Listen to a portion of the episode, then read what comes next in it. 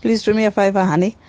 I just sat in a very terrible meeting today with Correctional Service, SAP Metro, all major stakeholders concerning um, abductions and stuff with the children. Please take your baby's picture down from your WhatsApp and your Facebook because that's how they're identifying and tracking the children down.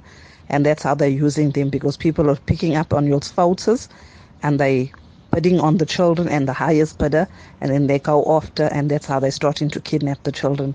There's three teams that are already going out. There's one in the Sydenham area, in the Newlands and in the Pinetown, Kloof, that way, that area. So please take your baby's picture off.